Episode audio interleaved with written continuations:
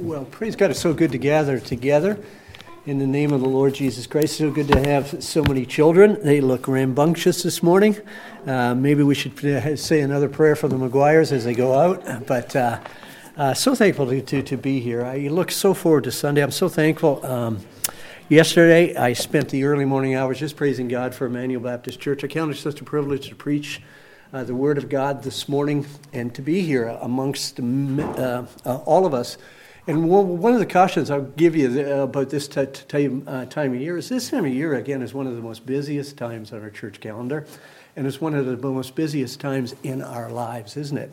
You know, it's full of uh, family time, it's full of uh, various different events, whether it happens to be at school, whether it happens to be again with family, whether it happens to be in our neighborhoods that so often it can really choke out the whole significance. You know, the whole reason why we have Christmas on the calendar.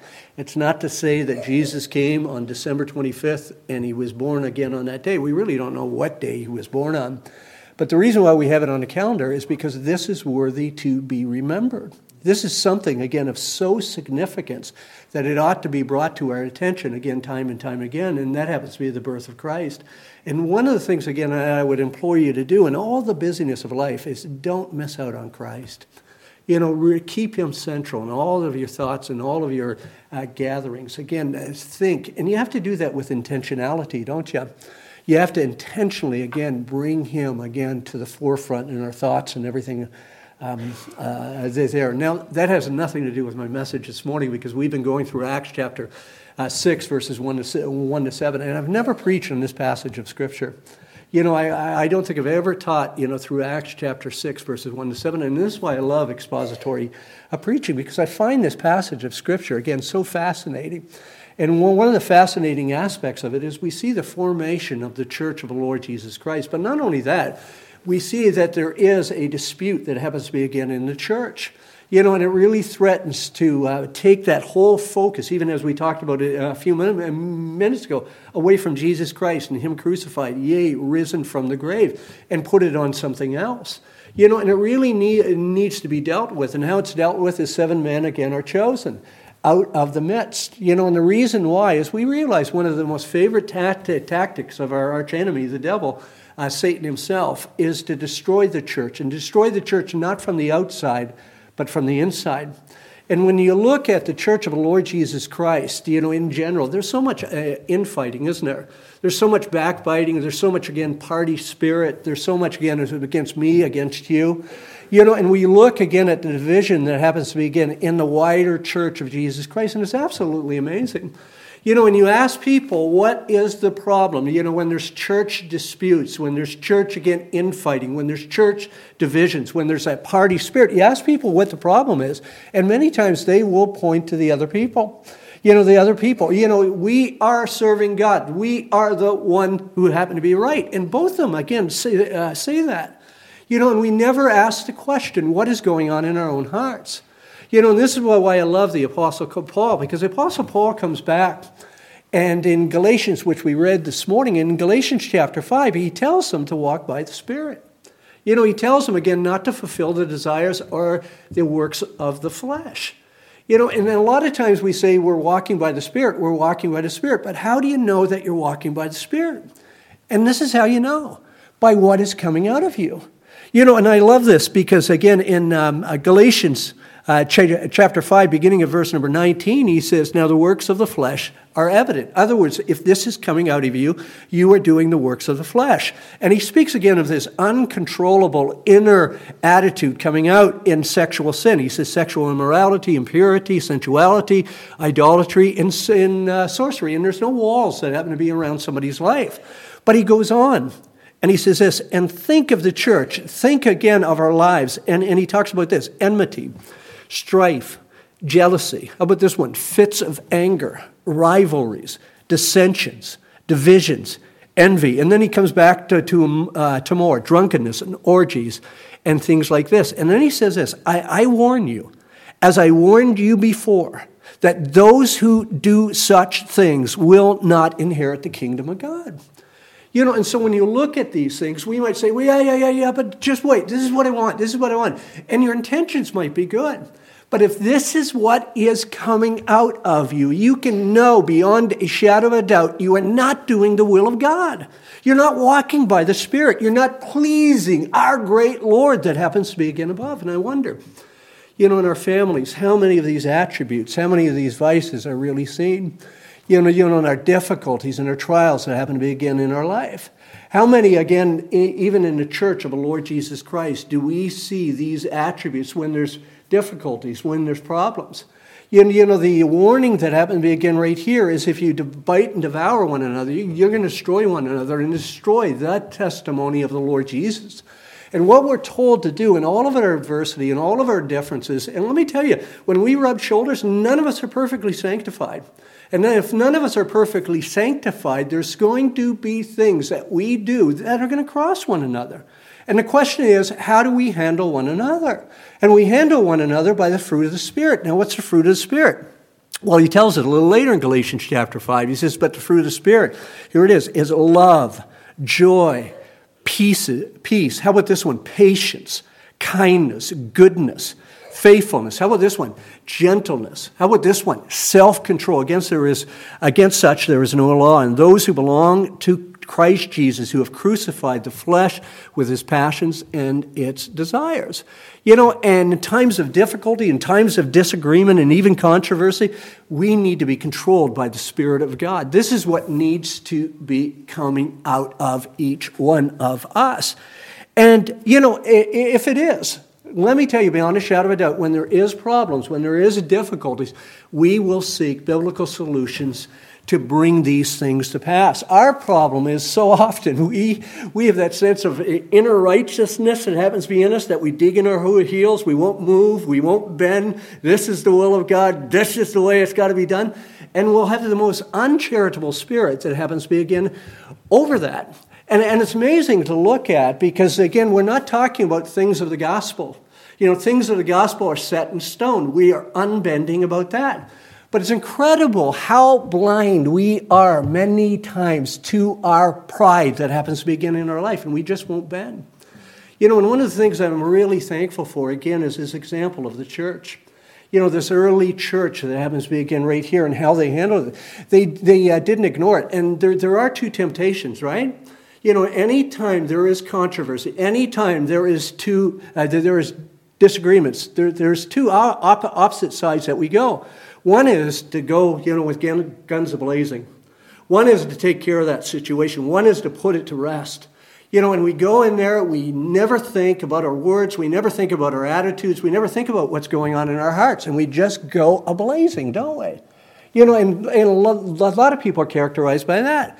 Other people are characterized by, I'm just not going to handle this. I am just not going to enter in on this. And they never do anything. And what happens is they just turn their back on it and they hope it goes away some, somehow in their sanctified goodness. If I just ignore it long enough, it'll disappear. And it grows in immensity, it grows in proportion. Till, all of a sudden there's problems in the early church, or there's problem in the church. In the early church here, in Acts chapter 6, they handle the problem. You know, they don't ignore it, they handle it in a gentle and a patient way. And let me just say this I'm so thankful for Emmanuel Baptist Church. Please don't read into this message. We're just preaching through expositorily. And this is in preparation because let me tell you, beyond a shadow of a doubt, there's going to be disagreements.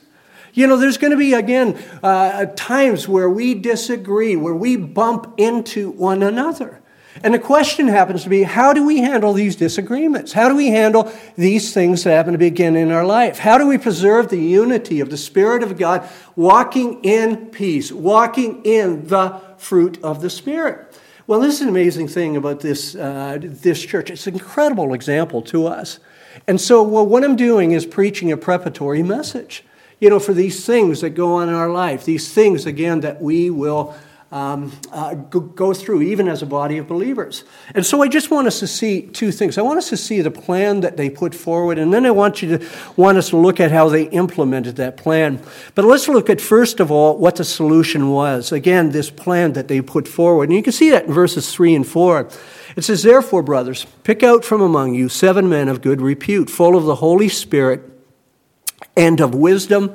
whom we will appoint to this duty, but we will devote ourselves to prayer and to the ministry of the word. Now, let me just say this. You know, and please don't take this wrongly. It's just a reality of life. We are good at complaining. Do you agree with that? You know, we're really good at good, good at complaining. I mean, think of all the complaining that you did this week. You know, and I think a lot of times we're armchair Christians too, aren't we? We just fold our, and, and we'll look at somebody serving or we'll look at somebody doing like this and we'll just complain. You know, or we'll see a problem, we'll see a difficulty that happened to be there and we'll fold our arms and we'll just complain about it. And, and it's what we do, it's our natural bent as sinners. It really is. You know, and the thing that we have to ask ourselves if God is sovereign, and we sung about that this morning, we even heard about that this morning. If God is absolutely, absolutely sovereign, then He's put these problems and these difficulties and even these strifes in our life for our good and for His glory to solve them in such a way where we grow, but also other people grow. You know, one of the things I, I would never do but I wish we could do is sometimes I wish we could teach, uh, tape our deacons' meetings. Our deacons' meetings, again, are a time that I always walk away praising the Lord. And the reason why is we talk, uh, we meet once a month and we meet by Zoom. And we talk about, again, various different issues. You know, and some of these issues are really little. And some of them, again, happen to be, again, a little bigger. And let me say, say, say, say this there's seven of us that happen to be on that deacon call. And the reason why I bring that up is we all don't see eye to eye. We all don't say, uh, see on, on this issue, this is the direction we have to go, this is the direction we have to go, this is the direction that we have to go. And we'll talk. And sometimes we'll talk for an hour, sometimes we'll talk for an hour and a half, again, about a particular issue. You know, and we'll debate it, and we'll debate it in such a patient, such a loving, such a kind manner that gives deference to one another. You know, and I love that. Because if you saw that, you, you would see again how to handle difficulties in the fruit of the Spirit. But here's something that all of the men understand. They understand in order to go forward, in order to glorify the Lord Jesus Christ, a decision has to be made. You know, a direction has to be, again, accounted for. You know, action has to be taken about this issue, about this issue, about what we're going to do again over here. And as we talk about those things, we come to a consensus. Somebody might say this, well, you know, if that's the way everyone else has, um, uh, sees it, I see it a little different. But if everyone else sees it, you know, I'm going to go. I'm going to go along with. It. I'm going to support that. And it's incredible him to see. And when you look at the early church that happens to be again right here, this is exactly what they did. You know, they, they took all of these things and they really wanted to go forward that Christ might be proclaimed, that his name might be exalted. And the plan was basically twofold, wasn't it? You know, the first uh, the, uh, part of it had to do with the apostles and part of it had to do with the congregation. And the part that had to do with the apostles is given in verse number four. It says, But we will devote ourselves to prayer and the ministry of the word. You know, and, and even as we looked at that before, we realized both of those elements belong together, don't they? You know, when we look at the pastoral ministry, when we look at those again who are given uh, that privilege of ministering the Word of God, so often they're busy with so much other administration that the Word of God again is given again a sparse uh, time, a sparse um, uh, study that happened to be in their life that they might present it to the, to, to the people of God. But I, but I love this. There's a preeminence of the preaching of the word, but there's a preeminence of prayer. And, and I really believe the more I, I I, I am a believer in the Lord Jesus Christ, but that both of those belong together. You know, we realize that we can exegete the Word of God, we can explain the Word of God, we can, we can uh, even give the, the greatest illustrations of how this truth, as far as applying it, the Word of God in people's lives. You know, we can all do that, but we realize without the Spirit of God working in the hearts of individuals, that Word will not have entrance. It will not do what it was intended to do. And what is prayer? Prayer is a language of dependence, dependence upon this great God. And when you look at these early Christians, when you look at the apostles that happen to be again right here, we're not going to be de- uh, deviated. This is the direction that we're going to go. This is what we're going to do. It doesn't mean that they're not involved in this life. Doesn't mean again they won't hand uh, won't hand out some of the goods to these widows or whoever they happen to be. It doesn't mean that. But the preeminence that happens to be in their life is towards prayer, is towards the preaching of God's word. And the second aspect, again, the second specific command that's given as far as moving forward on this issue, on this uh, uh, problem that could have, could have divided the church is in verse number three, and, and it deals with everybody. It says, Therefore, brothers, pick out from among you seven men full of good repute, full of the Spirit and of wisdom, whom we will appoint to this duty. And I love that, don't you? Because the reason why there's a therefore is we're living in a fallen world. Isn't it? You know, the reason why there's a problem in the church is we're not all perfectly sanctified, and we need to deal with these issues. And what he calls upon in this chapter right here is everyone to be involved in the decision. In other words, not just a few, but everyone. You know, choose, choose, pick out among you, right? Everyone's involved in that decision. Again, the right men that happen to be, again, for the, for the uh, duty that happens to be, again, right here. And let me just say this there's a principle uh, that's taught gloriously all the way through the Word of God. And the principle, again, is called complementarianism. And complementarianism basically teaches there is a difference between men and women. You know, they complement one another. You know, when God made women, believe this or not, man, he didn't make a mistake. You know, when, when, when, when God made men, women believe this, or, believe this or not, He didn't make a mistake. You know, we are different. You know, and, and here it is. If we're going to image forth the great God, here's his complement men and women. We need men and women in the church of the Lord Jesus Christ to complement. You know, and complementarianism basically teaches this we are different, but we're the same again as far as worth. We're the uh, same as far as image bearers. We're the same again as far as dignity and standing in the guys in the eyes of God. But there is a difference in functionality. Right? And what's given as far as leadership in the early church is that it was given to men. You know, and it's taught not just in this passage of Scripture, but throughout the Word of God. But here's the thing all are involved in this decision, every single one of them. You know, and they're told again to go, and you can imagine this massive amount, again, of believers that happen to be again here at this time. And they're told, told to choose seven men. Now, why is there seven men chosen? Why isn't there six? Why isn't there eight? And I'll give you my best theological answer to that. I really don't know why there was seven. I really don't know. That was just the number that was chosen. There's nothing significant about that that I see at all in the scriptures, but there were seven men. But here's the real kicker from among you. In other words, some that we could see that are living among us, some that we could see that are serving among us, some that we could see that have been living among us again uh, for, for a while, where we could observe their character.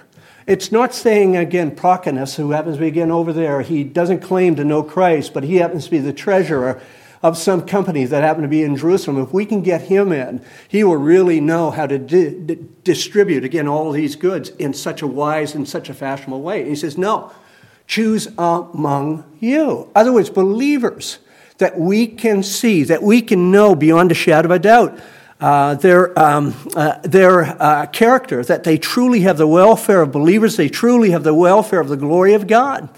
You know, and here's, and here's the thing when the disciples are given over to prayer and the preaching of the word, that's absolutely necessary.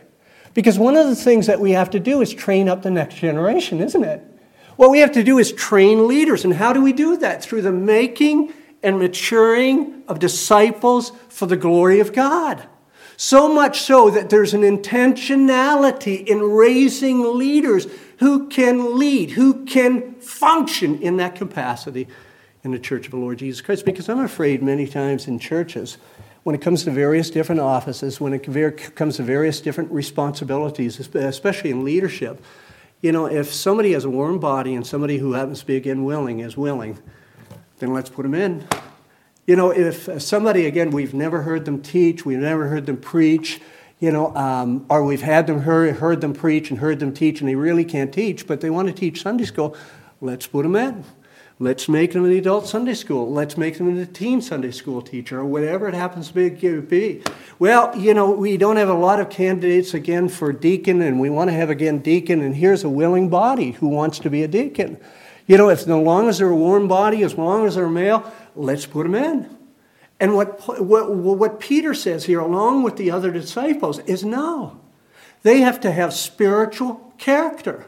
They have to be up to the task that God has in leading the people of God.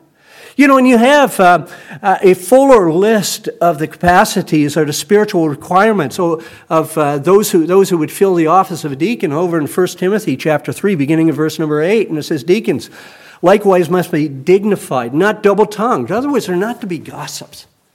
You know, they're not to be going a, a, along, you know, and saying a double tongue would say one thing to one person, but another thing to another person.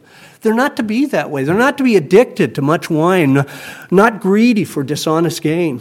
They must hold the mystery. Otherwise, they must know something of the faith, the glory of the faith. They must hold the mystery of the faith with a clear conscience.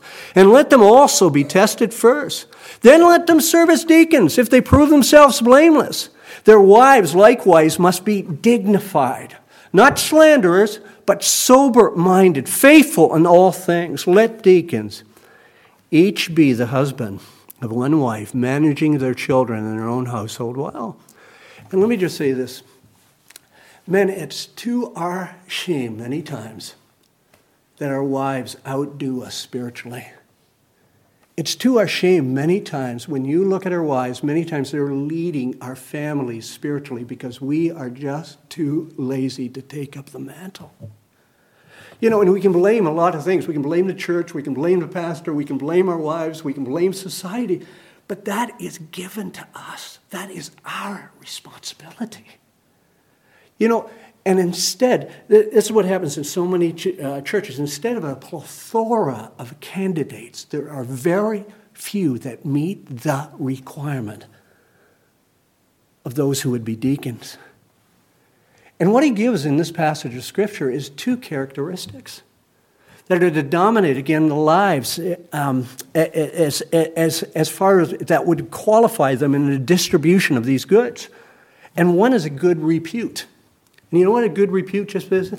Is a good, repu- is a good reputation among the people of God. It doesn't say this. It doesn't say that they need a reputation among the people of God. All of us have a reputation. The question is, what kind of reputation? Do we have a good reputation? And good reputation is basically the characteristics that were named in 1 Timothy chapter 3, isn't it?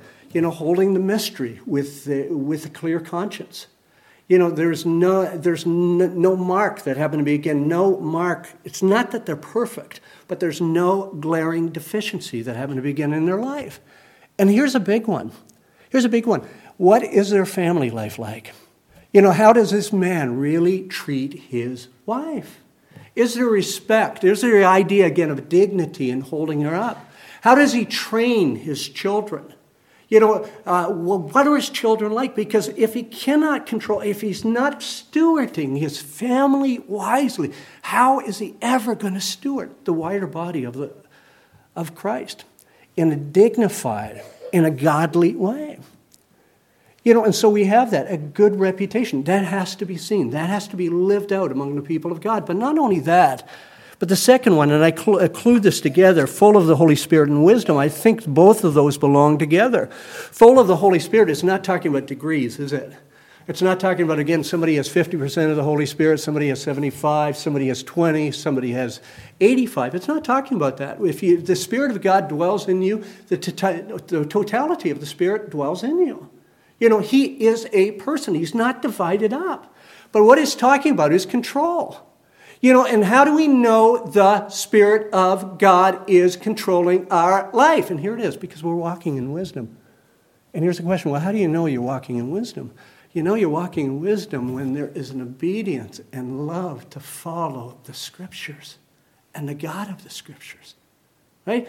The beginning of wisdom is what? The fear of God. Where do we learn about this God? Where do we learn about the Savior? in this God inspired book that's given to us. And so to be full of the Holy Spirit, to walk in wisdom, is we're walking according to the Word of God, making those decisions that happen to begin according to the Word of God. And you can imagine how necessary this was in the distribution of these goods. Now, let me just say this. You know, because a lot of people will look at Acts chapter 6 and they'll say this these are the first deacons. And deacons, again, just is a word diakonos, which means, again, uh, one who serves table.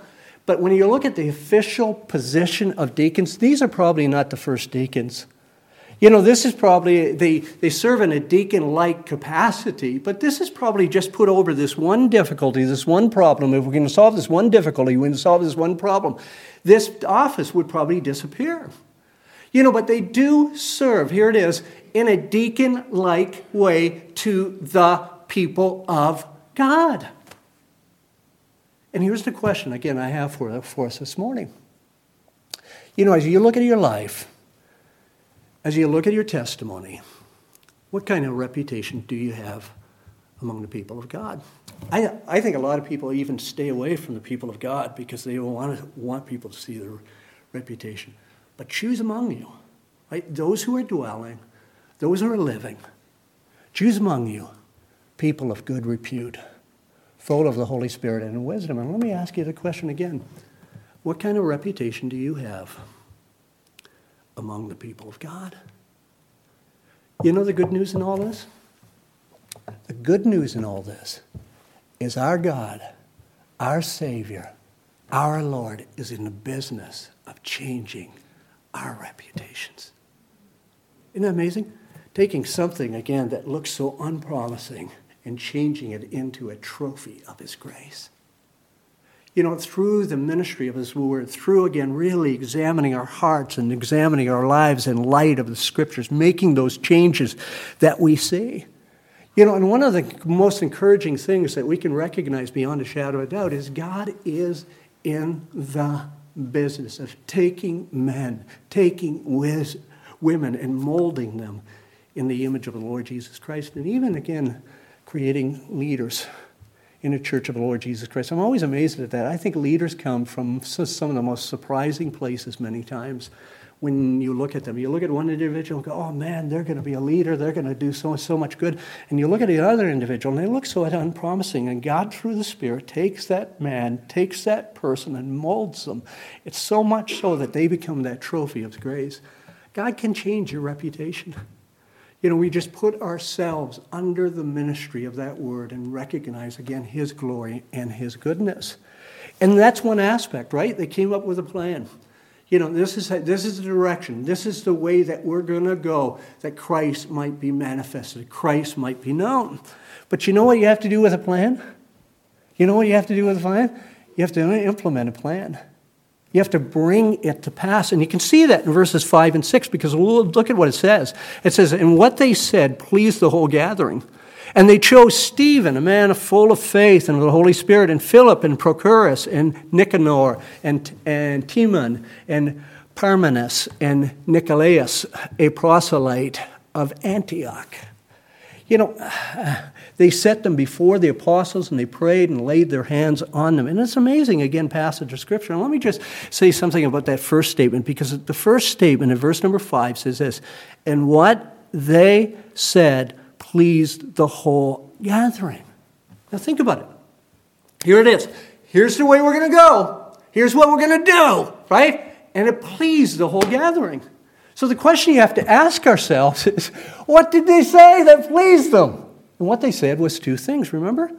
The first thing is that they were going to let the apostles, they were going to let those, again, who were responsible for the ministry of the word, administer the word of God, to give themselves over to prayer, to give themselves over to the Word of God. And when you look at some pastors, some individuals who happen to be again in full time ministry, the church again presses upon them, presses upon them, presses upon them. You have to be on every committee, you have to come out to every meeting that the church has, regardless of who it happens to be. You have to be, again, in various different groups, various different uh, societies that happen to be, again, in your community in order to be a good witness of the Lord Jesus Christ.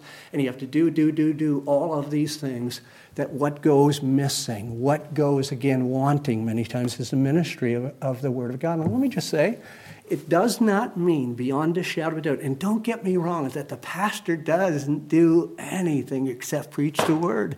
He's involved in people's lives. You know, he's charitable and he tries to be a good example to the people of God and live with the people of God. And we realize that. And let me, let me say beyond a shadow of a doubt, I don't do it perfectly. And I'm, nobody gasped at that. So, so, so of you see my life. Praise God. Praise God. And thank you so much again for your patience with me. But here's one of the things that I think is such an oddity of Emmanuel Baptist Church. You really give me time, you know, in my study. You really give me time to learn the Word of God, exegete the Word of God, and prepare to preach the Word of God. Let me tell you, in churches, that's an oddity. But it's an absolute necessity because this is what, what, what you're saying. If we're paying this gentleman uh, a, a, a, salary and, we're, and he's given his time over to exegeting the Word of God, studying the Word of God, getting ready to pre- pre- prepare and preach the Word of God, praying again over that Word. This is what you're saying. We're going to have less. We're going to have less. Um, various different ministries that, that happen to be there. We, we, might have, we might not be able to do, or the pastor might not be able to do a teen ministry or an outreach ministry. That, that's what we're saying. But here's what you're going to get you're going to get the Word of God that truly changes us, that truly molds us into the image of the Lord Jesus Christ. And here's the thing I love about this passage of Scripture is they said it to the congregation, and the congregation did this.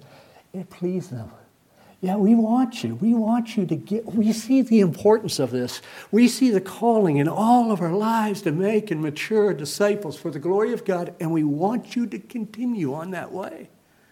I mean, that should encourage our hearts with the importance of, again, both preaching and prayer, again, in the life of those who would lead us here at Emmanuel Baptist Church. But not only that, they also not only sought the direction of what the apostles should do in this whole situation, but also implemented the directions that apostles gave in their own lives.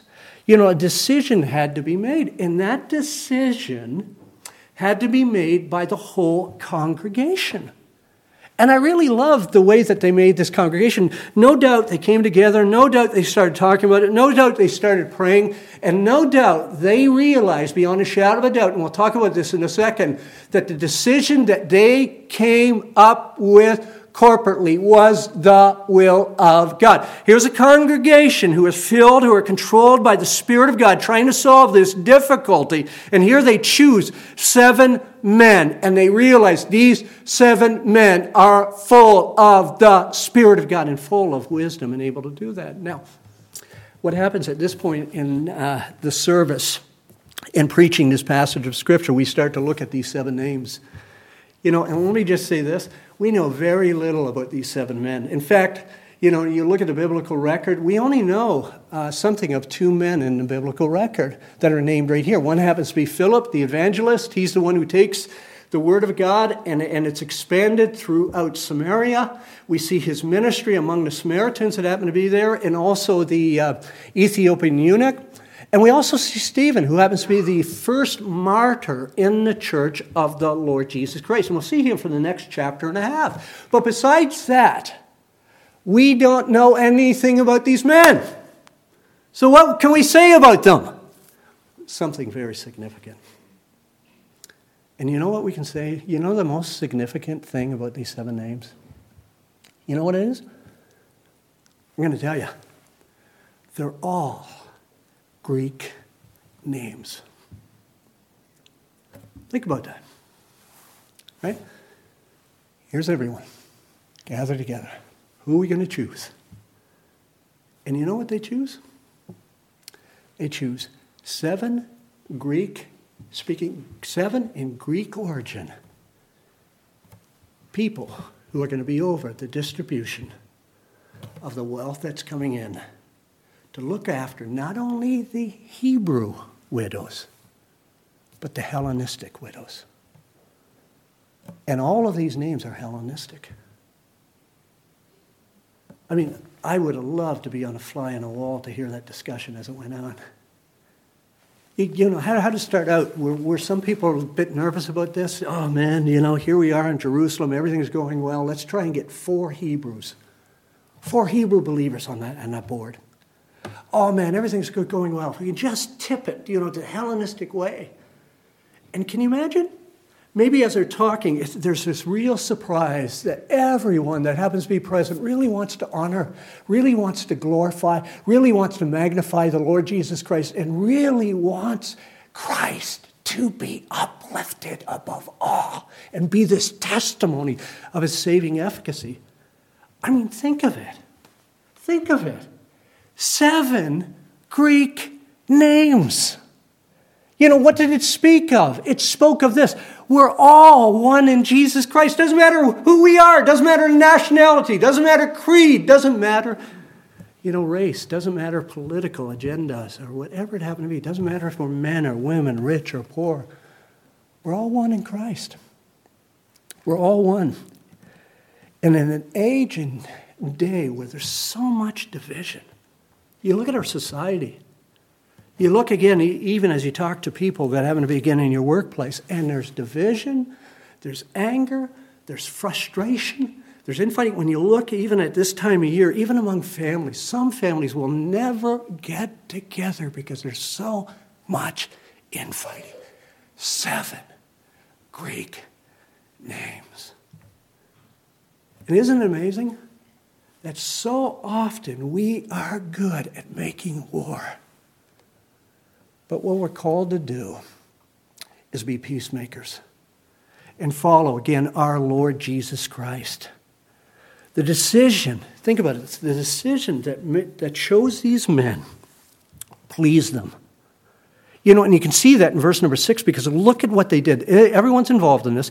They set them, right? The, these they set, right? These are the congregation. These they set before the apostles and they prayed and laid their hands on them. And this is the first of laying hands uh, that we have in the book of Acts. And there's a number of laying of hands that we will see throughout the book of Acts. And let me to tell you beyond a shadow of a doubt, there's, nothing, there's no unction going.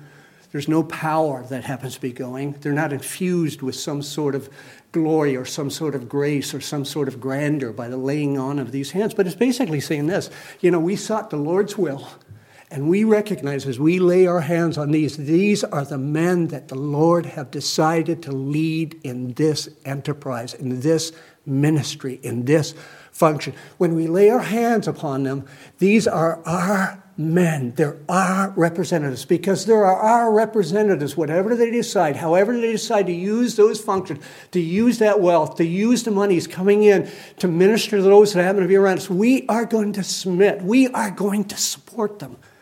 That's what's meant there, you know, by this whole congregation.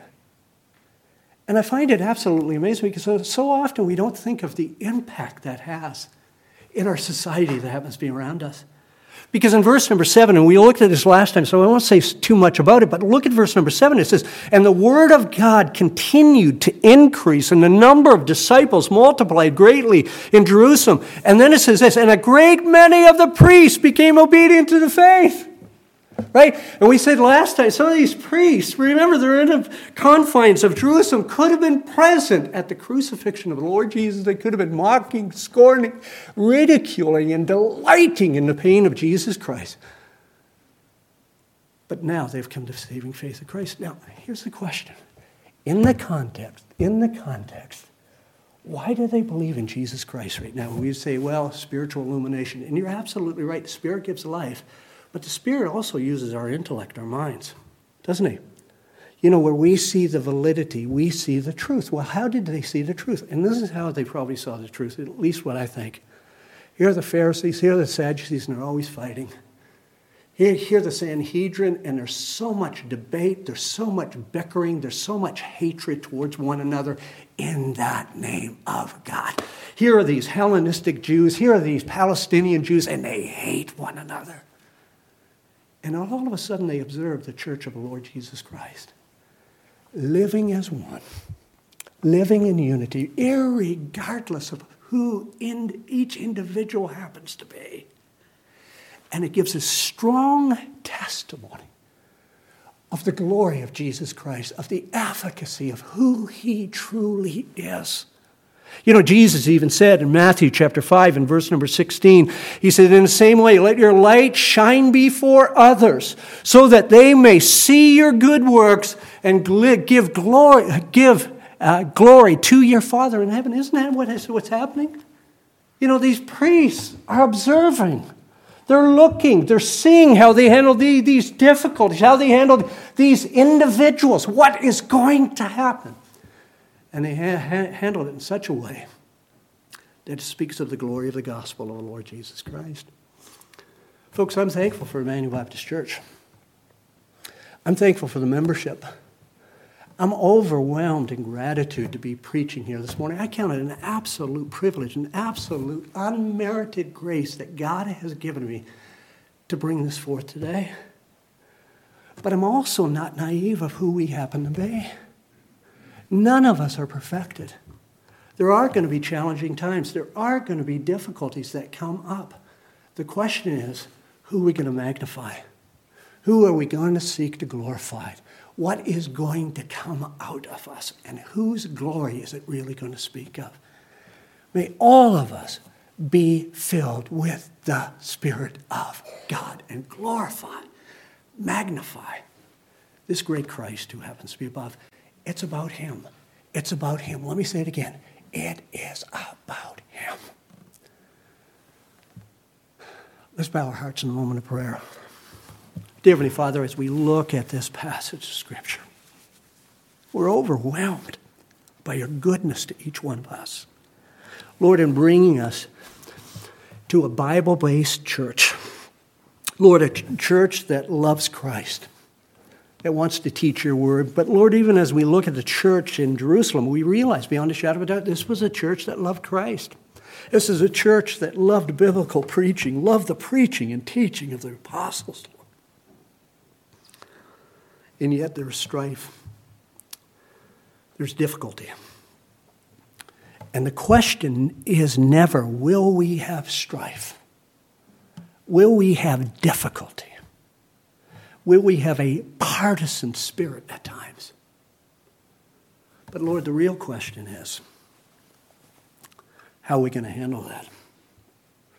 And there's only two options one is the works of the flesh, and the other is through the fruit of the Spirit.